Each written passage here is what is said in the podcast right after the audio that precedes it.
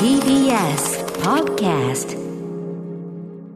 8月29日月曜日時刻は6時30分になりました。TBS ラジオキーステーションにお送りしているアフターシックスジャンクション。パーソナリティ私ラップグループライムスターの歌丸です。そして今夜のパートナーは TBS アナウンサー熊崎和人です。さあここからはカルチャー界の気になる人物動きを紹介するカルチャートーク。今夜のゲストは月1レギュラー覆面プロレスラーのスーパーササダンゴマシン選手です。よろしくお願いします。はい、お願いします。スタジオにお越しいただいております。よろしくお願いいたします。えー、あれの、なんか、マスクに、こう、カジュアルルックにプラス、キャップっていう、なん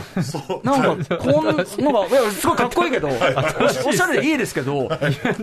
なんか初めて見たんで、そう、いや、そうでしたっけ？結構キャップなども合わせる？はい、あの、マスク、マスクコーディネートには結構欠かせない。ああ、そうですか。はいはいはいあ、そうですか。そうなんですよ。あなんか付き合い長いんだけど、初めて見たんで、ああ、そうですか。私もえーわかりました。ありがとうございます。ではでは、スーパーサタンゴマシン選手、ご紹介いたしましょう。はい、スーパーササンゴマシン選手は DDT プロレスリングに所属する覆面プロレスラーでありながら、家業であります堺世紀株式会社の代表取締役社長、そして自腹で放送枠を購入されました BSN 新潟放送のラジオ番組、スーパーササダンゴマシンのチェ・ジバラのメインパーソナリティも務めています。メインパーソナリティかつエグゼクティブプロデューサーと言ってましたからそうですうん。えー前回のご出演は7月11日、世界陸上2022実況のため、アメリカ・オレゴン州ユージーンに向かう、えー熊崎アナウンサーのために、オレゴンカルチャーをクイズ形式で届ける、オレゴン不思議発見をお送りしました。もう、はるか昔のことなんですね。そうです、あれ、1ヶ月半前ででこの間なんですけどね、はい。あのテレビ、あのはい。TBS テレビの水曜日のダウンタウン、8月10日放送の間に、あのちょうど私もたまたま、えっと録画だったんですけど、ああ、佐々さんだと思って。ありがとうございます。出てきて何をやるかというと、はい。えー、4の字固め、女性に電話口で伝えるの不可能説第2弾、これ、何年ぶりの企画だったんでしたっけ？3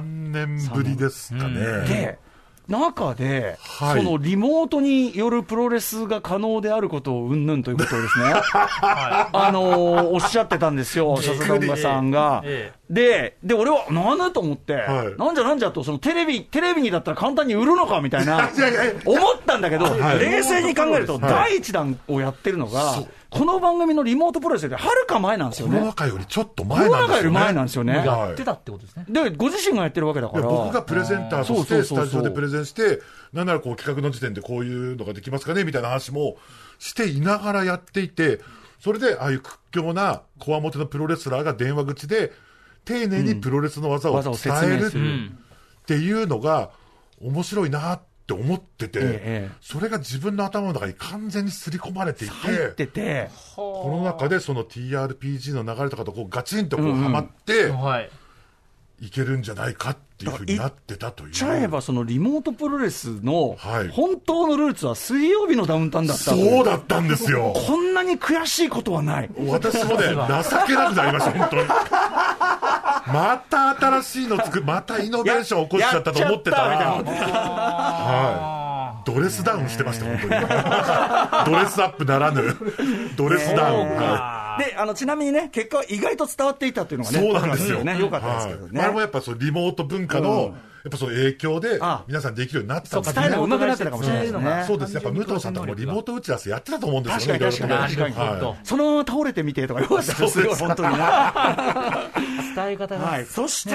えー、笹野さん、あのー、さらに大きなというか、ちょっと大変なニュースがあるわけですね。そうそうなんです、あの実はあの今度9月7、8、9と、はい。まあ、東京後楽園ホール下北沢の北沢タウンホールで、まあ、開催する、私が今やってるひらがなマッスルという、まあ、マッスルシリーズの、まあ、今やってるやつなんですけど、マッスルシリーズのですね、その、まあ、甲州街道はまだ夏なのさという、そういう興行があるんですけれども、まあ、実はこれ私、作演出をやらせていただいてるんですが、えー実はこのマッスルセブンでですね、あのーこのひらがなマッスルシリーズが、まあ、今回最終回ということに、えーなっております。ちょっはい。とこれはでかくないですか、この話は？そうなんですよね。まあ、僕の、まあ、ライフワークというか、僕とプロレスとの、まあ、一番の接点である、本当ですよまあ、マッスルという。あの、まあさ笹団子マスマッスル堺とは、そしてスーパー笹団子マシンとは何者かを知るには、マッスルの説明をするのが一番早いだろうっていう実は。そのマッスル始めるとこにすらまだた到達してませなんんでしたからね。今日ね、また、あいやの、そうなんですはい入門と言いながら、はいあの、丁寧にやりすぎると逆に分かりづらいっていう。これがあって。だからちょっとマッスル特集は、はいあままずはね、ちょっと一区切りというのがああるですね。ええちょっとお疲れ様でしたということなんで。ありがとうございますあの、まあ、事後的にでもいいんで、はいちょっとマッスル特集やりましょう。マジですか、もうぜひ。久しぶりに。ありがとうございます。あのあ、じゃあ、えウィークエンドサイフチュールの時にね、あの、お越しいただいてやって、でマッスル僕、あの、はい拝見して、で、はいその買ったりしましたけどええ、ちょっと改めてね、マッスルとは何かの話をしてもいいんじゃないかなと。多分こう終わってちょっと落ち着いたら一番いろいろ喋れるかなという気はですよねします、確かに。ぜひぜひ。ありがとうございます。はい、ということで、じゃあ、まあ、とにかくあの7、8、9、ちょっとね、私、日程的にはちょっと伺えないんですが、そうです。いける方はぜひ、物被ってますもんね。はい。あの橋本プロデューサーなんかがね、もうはい。番組やってる最中、平気でね、そうですよね、あれ、ハシピ、ハシピいいねな。んです、あのプロレス行ってます、マスター行ってます、えー、それいいんだっていう、そうですね。なんか、からのまあ創造者ですからね。そういうねね。想像してるからしょうがないんだよな、はい、あのいける方はぜひマッスルセブン、これはちょっと歴史的はい興行になると思いますんで、ぜひ送ってください。ということで、そんな大事な興行を前に、これ、マッスルの話、今日したっていいんだけど、はい今日は何の話をするんですか？そうなんです。まあ、このタイミングでですね、僕にとっても、はいその自分を見つめるいいチャンスでもあったんです。というわけで、このスーパーササダンゴマシン入門第3章、ついにプロレスとの出会い編をお送りいたします。第2章までをもう完全に忘れてるんですよ。学生生活だったような。よろしくお願いします。ちゃんと振り返っていきましょう。After Six Junction. この時間はカルチャートーク。ゲストは月1レギュラー、新潟在住の覆面プロレスラー、スーパーササダンゴマシン選手です。改めましてよろしくお願いしますよろしくお。願いいたしまますす。。えー今夜は、皆さん覚えてますでしょうか ?4 月にアトロク入門企画に合わせてスタートそういえばそうでしたスーパーササダンゴマシン入門の第3章。ねえ、入、入門のハードル高いんだけど。やっぱそうなんですよ。反省。ねえーなんえー何かと説明が必要なスーパーサザンゴマシン選手とはどんな男なのか、それを、えーなんと生い立ちから、そして自らの手でプレゼントしていただプレゼンしていただくという、はいえーそういう企画です。これまで第1章青春編、第2章上空編ときましたが、どんな話だったか、だいぶ忘れてしまったので、サクッとおさらいしておきましょう。クマスレッツゴーお願いします。これまでのスーパーササダンゴマシン入門。プロレスブームの中、アニメ、筋肉マンを通してプロレスに触れた幼少期。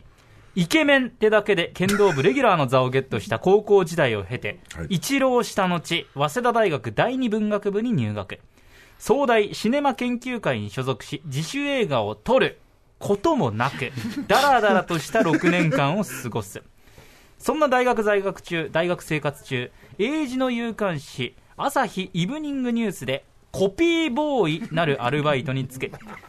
記事をなんとなく振り分けたり、天気予報欄を英語で作ったりしながら荒稼ぎあり。がとうございました。こうしてメディアとの出会いを果たすスーパーササダンゴマシンであった。はい、ということで、ここに至るまでですね、プロレスとの接点は比較的薄めという。そうでしたね。筋肉マンを見ていたという、普通の少年と同じという。はい筋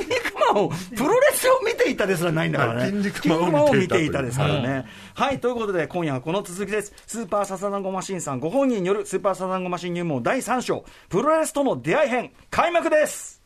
はい。えーまあ私、先ほども説明あった通り、一浪して、まあ、1997年に、えー大学の方に入学しまして、まあ映画サークルや、えー朝日新聞の編集部で、まあバイトをしたりしていたんですけども、そのまあサークルの友人に誘われまして、そのだんだんとこうプロレス会場に、えー試合の観戦に行くようになるんですよ。いよいよ。で、そのきっかけが、1999年の1月に見た、その新日本プロレスの東京ドーム大会というのが、それはなかなか私にとって衝撃でして、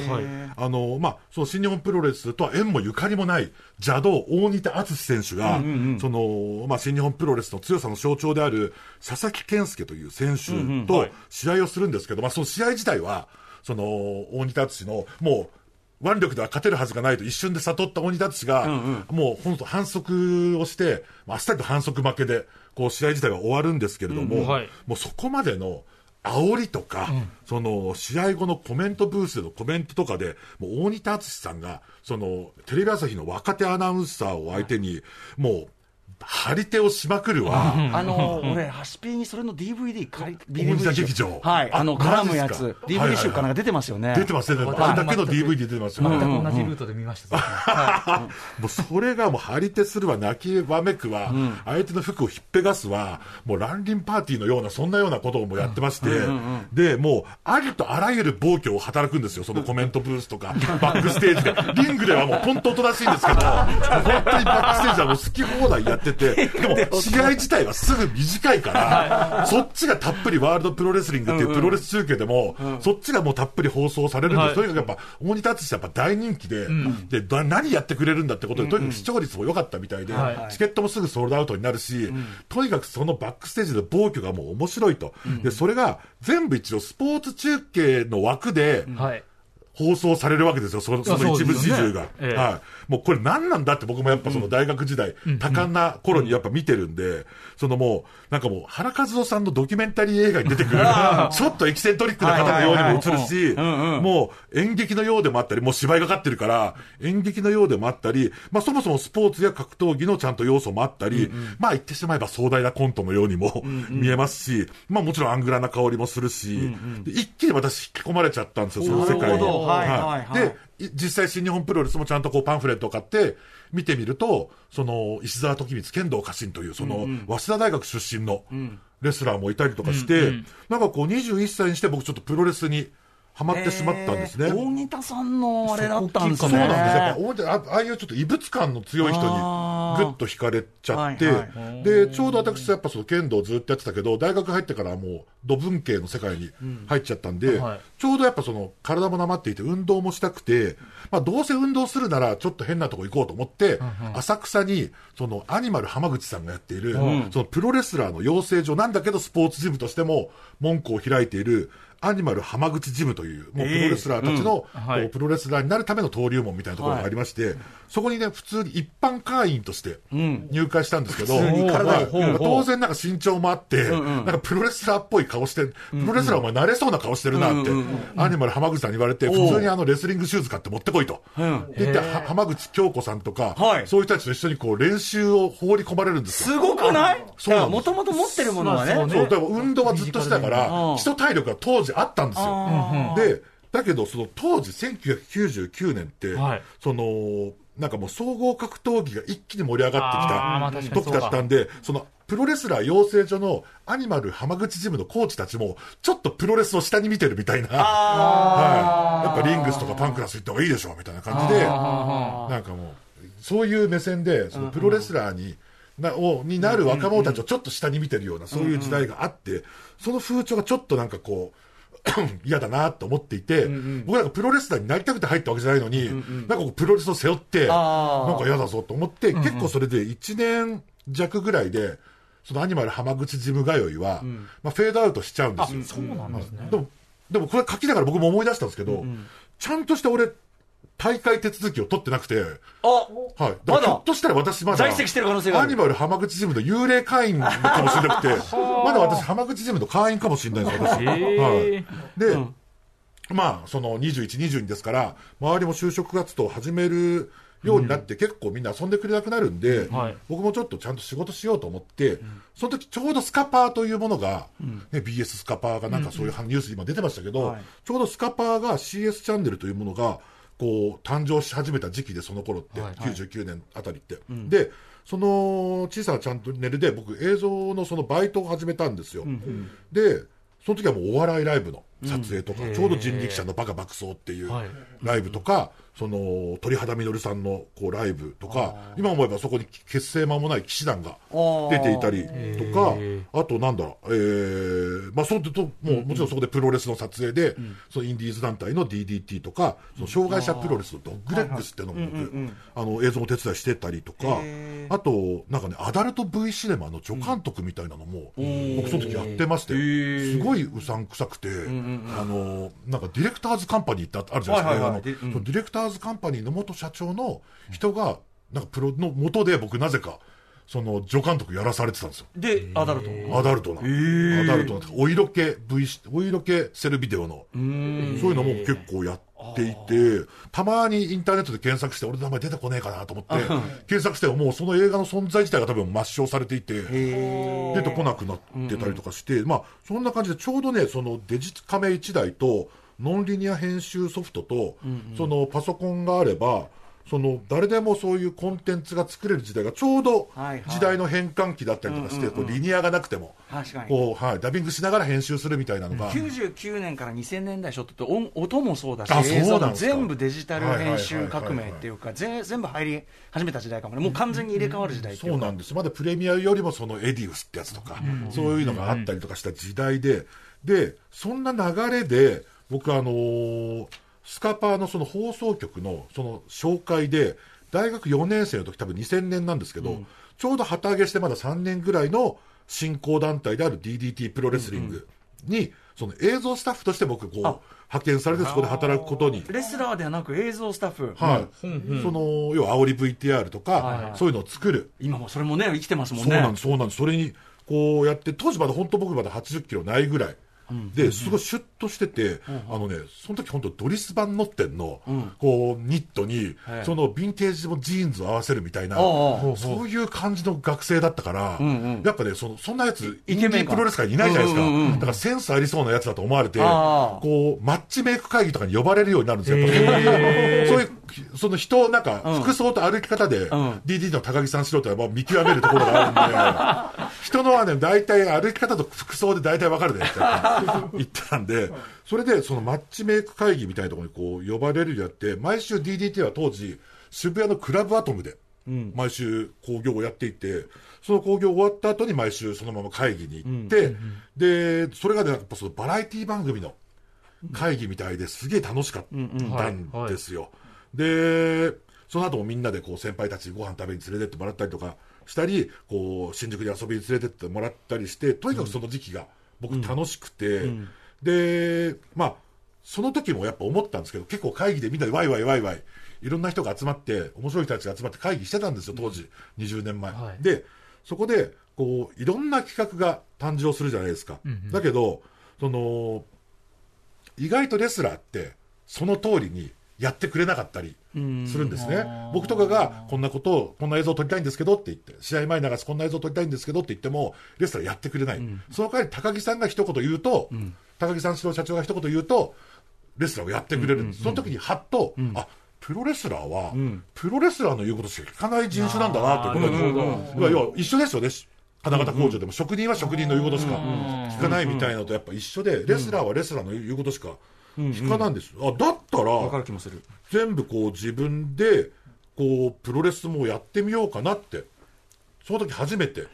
ちょっと思うようにな要するにそのプロレスというその概念というかな、その中で、その大仁田さんに刺激を受けてとかなんかでプロあと映像のスキルもあったり、そのサブカル趣味もあったりみたいな、はい。トータルで自分のやりたいことみたいのが全部プロレスに入ってるな入ってるのに、でもそれを全部やろうと思ったら、自分でやるしかないじゃんとそうなんです。意外とみんな、それをやりたいわけで、単純にこう、プロレスラーで強さをこう表現したいみたいな感じで、面白さとかはいらないんだみたいな感じ。だから、自分で一生懸命練習して、なんとか最低限の技術だけ身につけて、リングに上がれるようにしたら、みんながこう、ワイワイ考えてできた面白いアイデアを自分で実行できるんです。まあ、例えば、例えば24時間いつでも誰でも挑戦できるベルトみたいなのがあるとして、で、それをなんか僕は卑怯な手を使って先輩からベルトを取るじゃないですか。はい。そしたら、実はその後が肝で、その後、バックステージでコメント出してる間に、はぁ、はぁとか言いながら、ベルト取りましたよみたいな感じで、こう言ってるところで、ちょうど後ろから、でっかい3メートルの脚立が、僕にこう倒れかかってきて、僕が下敷きになるじゃないですか。そしたらそこに居合わせたレフェリーが、思わずスリーカウントを叩くと、その脚立にベルトが移動するみたいな、そんなのみんなレースラー、やだよ、脚立に負けたくないよ、つって。先輩たち怒るんだけど、それ僕がやると、もちろん会場でも受けるじゃないですか。はで、週刊プロレスとかにちゃんとでかく写真付きで載るんですよ。そうするとみんな、何これ美味しいの？ってなって、で、みんなやってくれるようになるみたいな感じで、最初に僕が実験台としてやるみたいな感じで、それが意外とその僕とのこのプロレスとのまあ出会いというか、で、やっぱ当時はやっぱその煽り VTR の編集して、で、試合やって、その後その中継番組の編集も自分でやって、それをスカパーに納品して、で、会議やって、また試合みたいな、そういうことをずっと繰り返しながら、その私の、そのプロレスのキャリアはスタートしたわけでございます。ぴったり50分です。あーありがとうございますやったーだし、もう完全にそれはもうマッスルとかにね、接続する話ですもんねそう。ですはい。あー2時間ふざけたいっていう、そういう。でもなんか今日の話はすごい納得度が高いっていうか、なんで、あの、サタランゴさんがプロレス界にいて、で、なおかつ中でこういうことやってんのかが、まあ、あなるほどっていう順番でしたよね。そうですよ。僕も今日、すごい上手に喋れたなといや思って。まさにプロレスとの恋愛達成感がすごいです、今。尺も完璧。だし、も完璧で。これ聞いてる人の中には、あプロレスってそういう発想で作ってもいいんだって思った人も結構いると思うんですよ、きっと。ですそれをいろいろ実験し続けてきたのがマッスルなんですもなんね。ったんですよ。うん。はい。やっぱその虚虚実のね、皮膜と言いましょうか、本当にそのプロレスをやるという、そのスフィジカルなそのものと、そうです、そうです。だから、どんなこうふざけたバラエティー色あふれる企画だとしても、意外とそれをやろうって考えて実行するまで意外と大変だったりとか、そういうところの戦いも見せたいなっていうのもずっとあったりとか、やっぱしてましたね。なんかでも一気に、だからあれですね、こういうもんかもね、人間の人生、こうさ、それまでは関係、無関係だと思ってたような、はい。いろんなこうルートを通ってくるんだけど、最後にそれが合わさると全部無駄じゃなかったっていうか、はい。ああ、必然みたいな感じが今それを考え直しながら、でもそっかそっか、そういうスタートだったよなって思いながら、まあ1週間後の興行のこととかいろいろ考えたりしてると、やっぱいろいろつながってくるなって思ったりとかしながら、はい。今そんな時間を過ごしてるんです。はい。最初ね、CS 映像畑から入ってるのも、なんか今のね、プレゼンそうですね。なんかその映像もそうだし、結局それもそれが煽りパワポになったなだけで、るほどですもんね。いやーということで、あ意外と綺麗にまとまったスーパーサザンゴマシン入門第3章、プロレスとの出会い編、そして、じゃあこれは、入門はもうこれ、一旦完結ですか、これ。あ、じゃない、だから、それの、この次それのあの、特集として、マッスル特集じゃない？があるんですよ、それが4、5、6、まとめてやる感じですよね、きっとね。そこは、はい、そこがマッスルなるほどなるほど。マッスルとは私は多分4章、5章、三部、だからこれ最、最終は章はさ、三部作で完結編みたいな。なるほど。そういうやつじゃない？ありがとうございます。対策だということで、はい。えー楽しみ。にしたいですし、その前にある意味、スーパーマシンさん、リアルライフではい。一つの大区切りがつくということで、改めてお知らせごとお願いします。はい、えーひらがなマッスル7。甲州街道はまだ夏なのさ、えー9月7日から9日まで、えー東京後楽園ホール、そして東京北沢タウンホールで、え